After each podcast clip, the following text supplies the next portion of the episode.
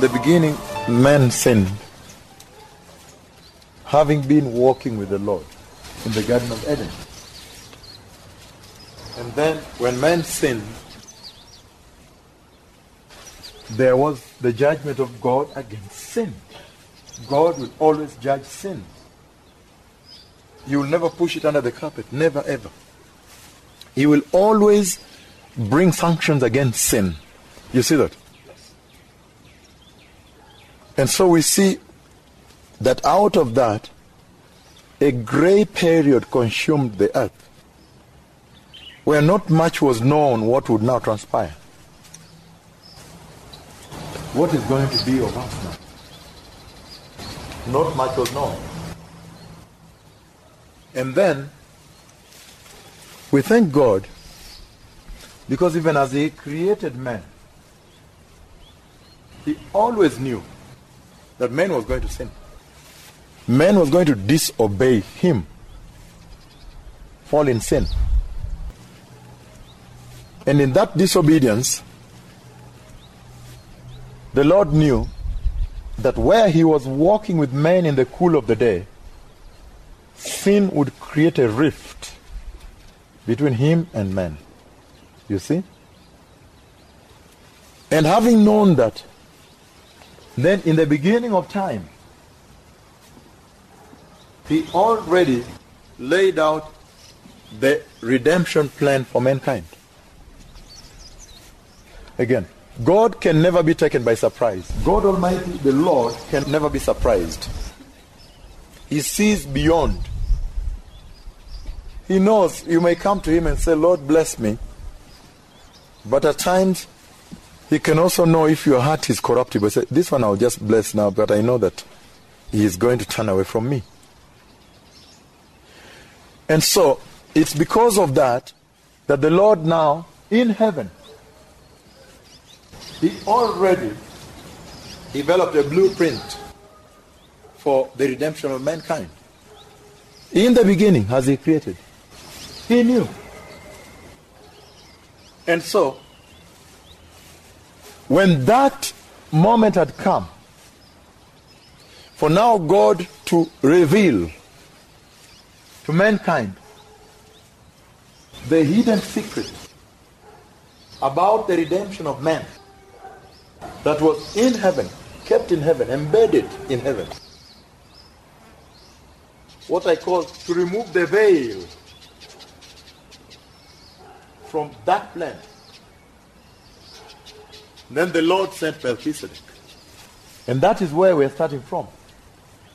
And that's why you see in that vision, he talks about Melchizedek's day is known as the day of light. But when he sends Melchizedek in chapter 14 of the book of Genesis, we see that Melchizedek comes at a very momentous time when Abraham has just come from fighting the evil kings using the trained Hebrew boys. The evil kings then encounter. And it was a time of jubilation, triumphant time, a time of victory.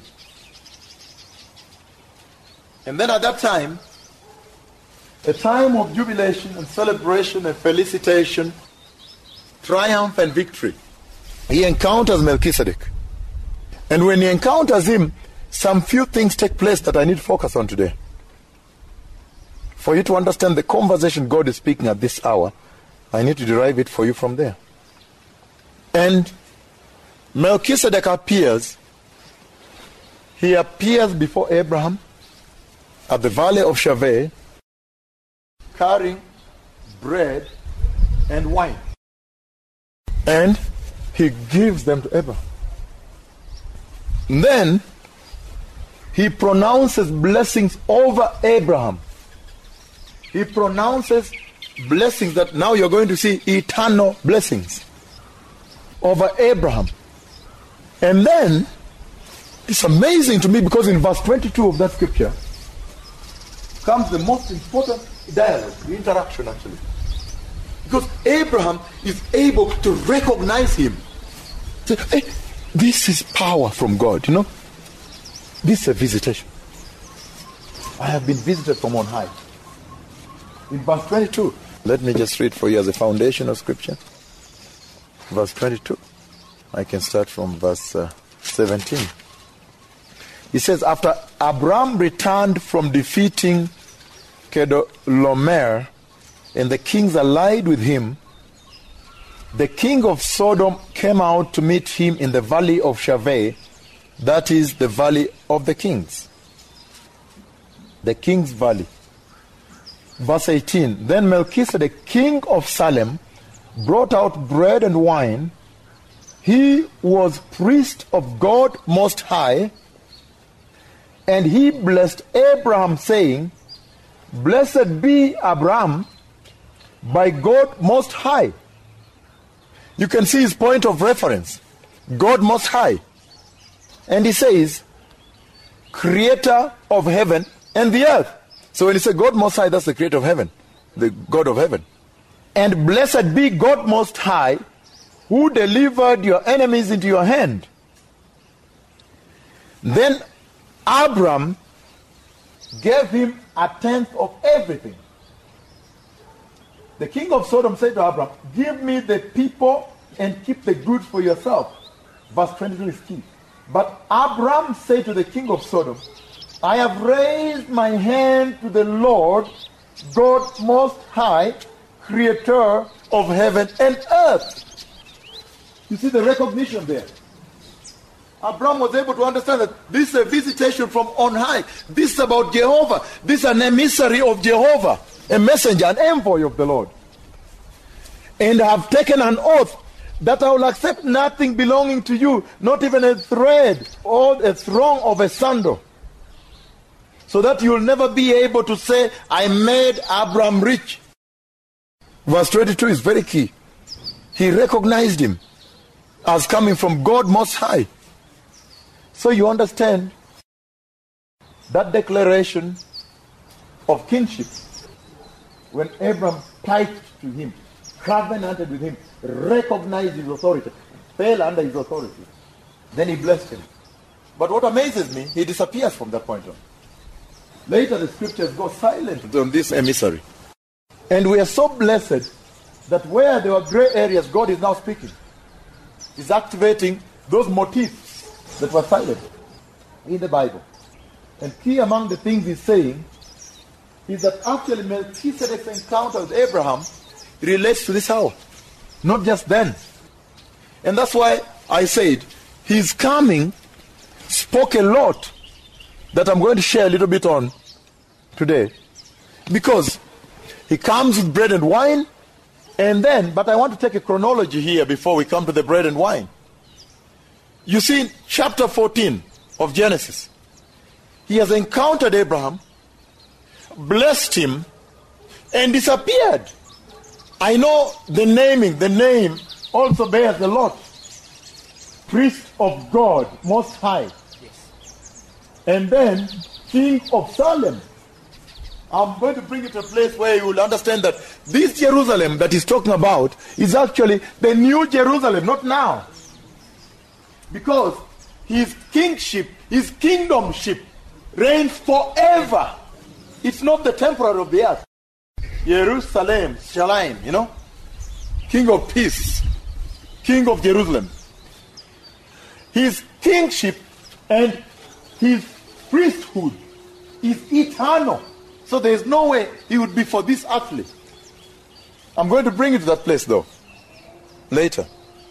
But I just want first of all to look at the chronology and the cascade of events that transpire out of this unveiling of the redemption plan for man. We see that in chapter 14 there is the encounter. But beginning from that moment on, when he has encountered Abraham, the events begin to transpire. What are the events? You go down, for example, to chapter 17, you see that there is now a follow up visitation. In chapter 17, God follows up with Abraham now to pronounce covenant with Abraham. To cement covenant now. out of that visitation in chapter 14, when Melchizedek appears, there seems to have been opened a portal, a channel of communication. A door now opened. And that door, that door that opened, is a very big door that hinges on your personal life even today, even eternity. Because in chapter 17, now God again presents now to Abraham with covenant, eternal covenant. And I can read just a few verses to ascertain that as I move to chapter 18 and then 22. We just touch a few. Chapter 17, verse 1, for example. You can read all through, but I'm reading from verse 1. It says, When Abraham was 99 years old, the Lord appeared to him and said, I am God Almighty. Walk before me and be blameless. I will confirm my covenant between me and you and will greatly increase your number. He came to confirm covenant. And read on and on. Then Abraham fell face down, and God said to him, As for me, this is my covenant with you. You will be the father of many nations. No longer will you be called Abram. Your name will be Abraham. And he goes on. I'm just giving this as to enlighten you on this, you know. After the first encounter, when Melchizedek comes, encounters him, blesses him, then now we begin to understand the ramifications of that blessing. That now God now comes in, chapter 17, cements covenant with Abraham. Chapter 18. After that, the next part of the cascade, the three visitors. And if you follow very carefully, all of them are following one thing. All of them are tracing one thing. There's one thing they're following. They're following the decree of the blessing Melchizedek declared. So you see, actually, the events, the downstream events towards ascertaining the fulfillment of this decree at the valley of Shaveh. Next. Now you see in chapter 18 the three visitors that came. And they're coming to still talk about the blessing Melchizedek laid, bestowed on his life.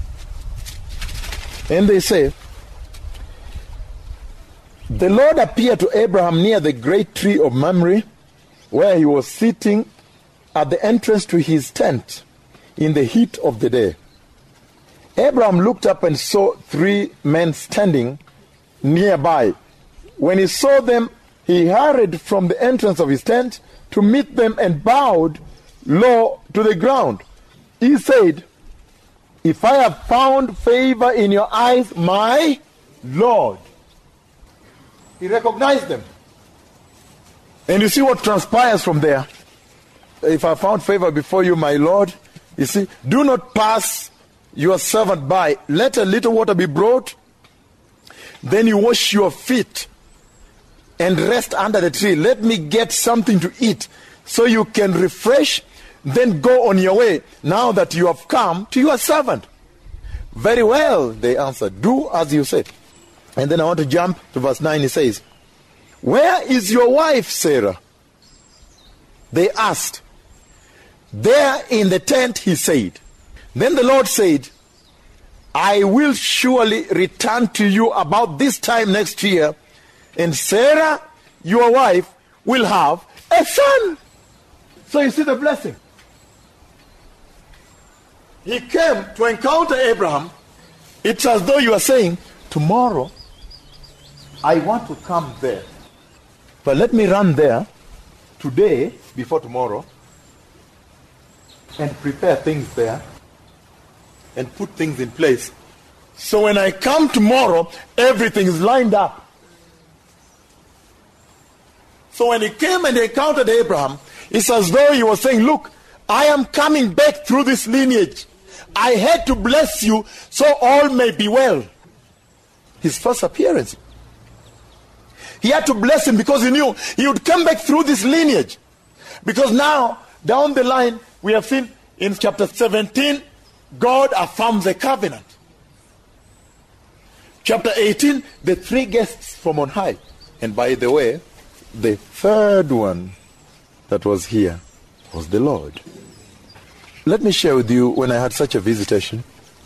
It was on July 10th night, July 11th morning, when the Lord took me to the throne, you know, and I had the deliberations about the nations of the earth. Then he showed me the scroll. But that was the first time really I saw the angels flying from heaven. Then he brought me down again. Then I saw now the angels coming from his throne, the two, flying. That was really the first time I saw them flying from heaven. Tremendous. It's tremendous. In fact, it was shocking when I woke up. I was shocked by this.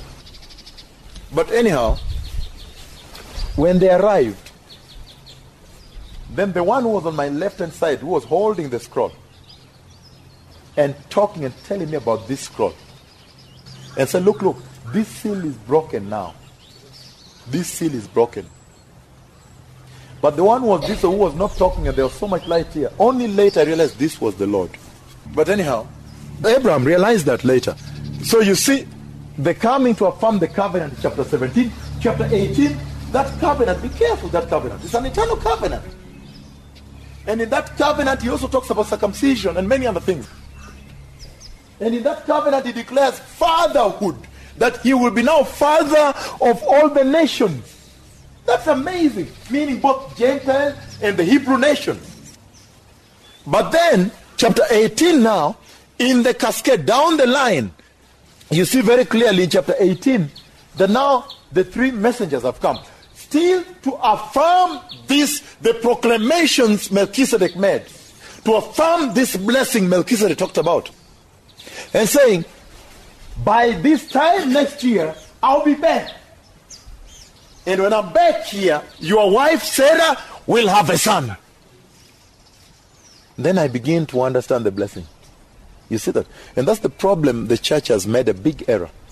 They have always said the blessing of Abraham. I, I decree the blessing of Abraham, take this land. See until your eyes can see. Whatever, whatever. That is falsehood. Those are lies. The true blessing of Abraham was a spiritual blessing. The blessing that Abraham was given was the blessing that said, and the Messiah shall come out of your lineage. The Redeemer of all men. That one traverses all blessings. These things of the earth, that is all right, God will give you.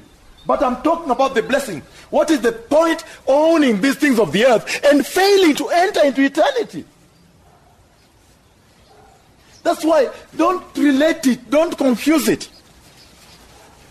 These things of the earth that the Lord has given you people now, those are just benefits of following Him.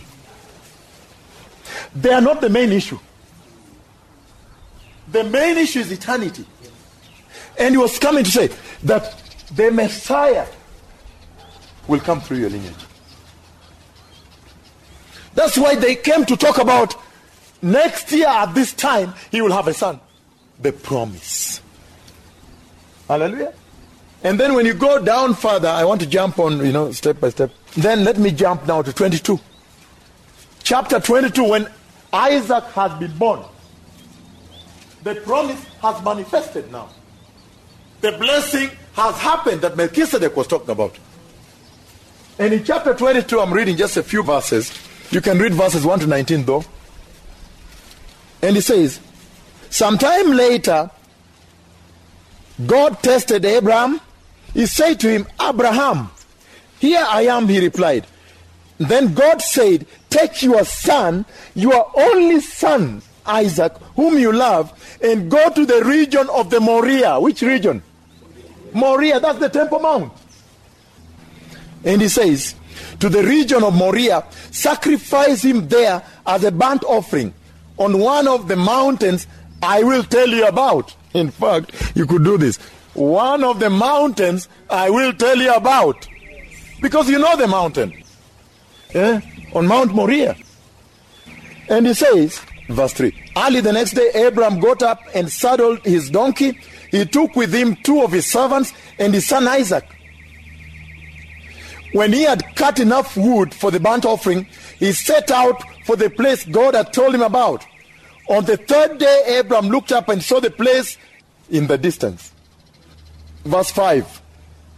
He said to his servant, Stay here with the donkey while I and the boy go over there. We will worship, then we will come back to you. Verse 6 Abram took the wood for the burnt offering and placed it on his son Isaac, and he himself carried the fire and the knife.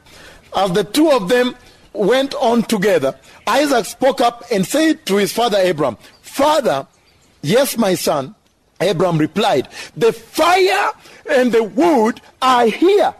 Isaac said, But where is the lamp for the burnt offering? Abram answered, God himself will provide the lamp for the burnt offering, my son. And the two of them went on. Let me just stop there for a moment. In the Hebrew context, that's where you pick everything from. Because he says, they were now going. They were now walking, firewood, the fire, knife. You can imagine what was going through the mind of Isaac. Distress, severe distress. You can understand that distress. Where he sweated until now, blood, like blood. Distress, saying, Where is the lamb? He said, Can you take this cup away? Because he was the lamb, Isaac. He was going to be offered. And in the Hebrew understanding, in the Hebrew understanding of this, the Lord will provide. Normally in the Hebrew they say, the Lord will see to it. That the Lord will see to it. And that's why it is said that on the mountain of the Lord, the Lord will see to it that he provides. The Moriah. That's the Temple Mount. And when they reached there, laid him on the wood, built an altar, laid him on the wood, and lifted the knife to cut. Then immediately the Lord spoke. What did the Lord say? Immediately the Lord spoke. The Lord asked him not to hurt Isaac, not to touch him. But further on, down the line, when Abram looks, lift his eye up like this, he saw the ram. He sees the ram caught on its own on the thicket. Brought it and sacrificed it before the Lord. On the mountain of the Lord, the Lord will see to it that He provides. He saw to it that Isaac was saved. There was a promise spoken to Isaac. But what was all this act that the Lord was trying to enact with Abraham? Meaning, this one you've offered is the Lamb of God for sacrifice. Meaning, time is coming when I, Jehovah the Lord, I will send my one and only son, whom I love, the firstborn of heaven, the darling of heaven, to come to the mountain of the Lord and be offered. Now I understand. That's why he blessed him. He was saying all these things are going to happen. He's going to be offered anyway. But it's amazing to me these events. A little bit one scripture here for you. Isaiah chapter 2. Isaiah 2, I'm reading. From verse 1, I'm reading. He says, This is what Isaiah, son of Amos, saw concerning Judah and Jerusalem. In the last days, the mountain of the Lord's temple will be established as chief among the mountains. It will be raised above the hills, and all nations will stream to it. Many people come and say, Come, let us go to the mountain of the Lord, to the house of the God of Jacob. So you understood the mountain we talk about, the Temple Mount. To the house of the God of Jacob, hmm, which would be built there. To the house of the God of Jacob. He will teach us his ways so that we may walk in his paths. The law will go out from Zion and the word of the Lord from Jerusalem. Verse 5, let's finish with verse 5. Verse 5 says, Come, O house of Jacob, let us walk in the light of the Lord. So you see the relationship in the mountain of the Lord. Meaning there shall come forth light from the mountain of the Lord.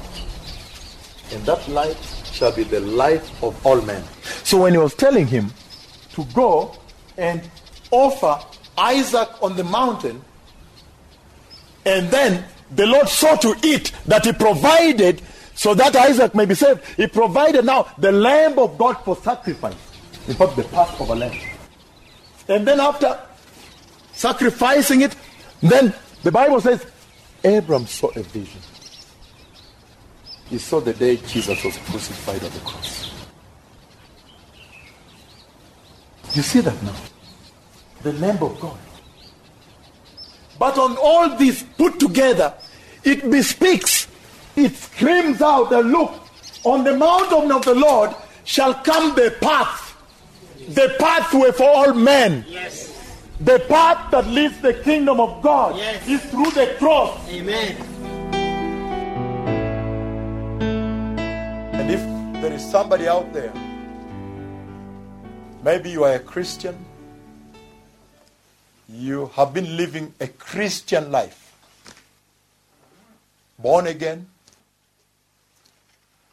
or maybe you are a pastor and you tuned in and then you found this conversation going on. And you also found out that this conversation is addressing some very sensitive issues in Christian lifestyle today. In the present church, many things have been spoken here. If that is you, that you now feel that you have been convicted and you realize that you have been on another course and you want to rethink and change direction before it is too late, then please repeat this prayer after me. Say, Dear Jesus, I have heard your word. And so I repent of all my sins now and receive you in my heart right now as my Lord and my Savior. And I ask you to establish the Holy Spirit and the Word in my heart. That on that day when you come for the church, my expectation may not be subjected to frustration and dismay, but that I may enter the eternal, glorious kingdom of God in heaven. In the mighty name of Jesus, I am born again. Amen. If that is you that has said that prayer, remember you have begun a new walk, a new beginning. Stay away from the things of sin, wickedness, and the sin of this world. Begin reading from the book of John if you have a Bible. Go to a Bible teaching church, not the other churches, money, comedy, and name it. I'm talking about a Bible teaching church. And begin to grow as a Christian. Shalom. Remember, I have seen the coming of the Messiah. And time is over. Time is out. Shalom.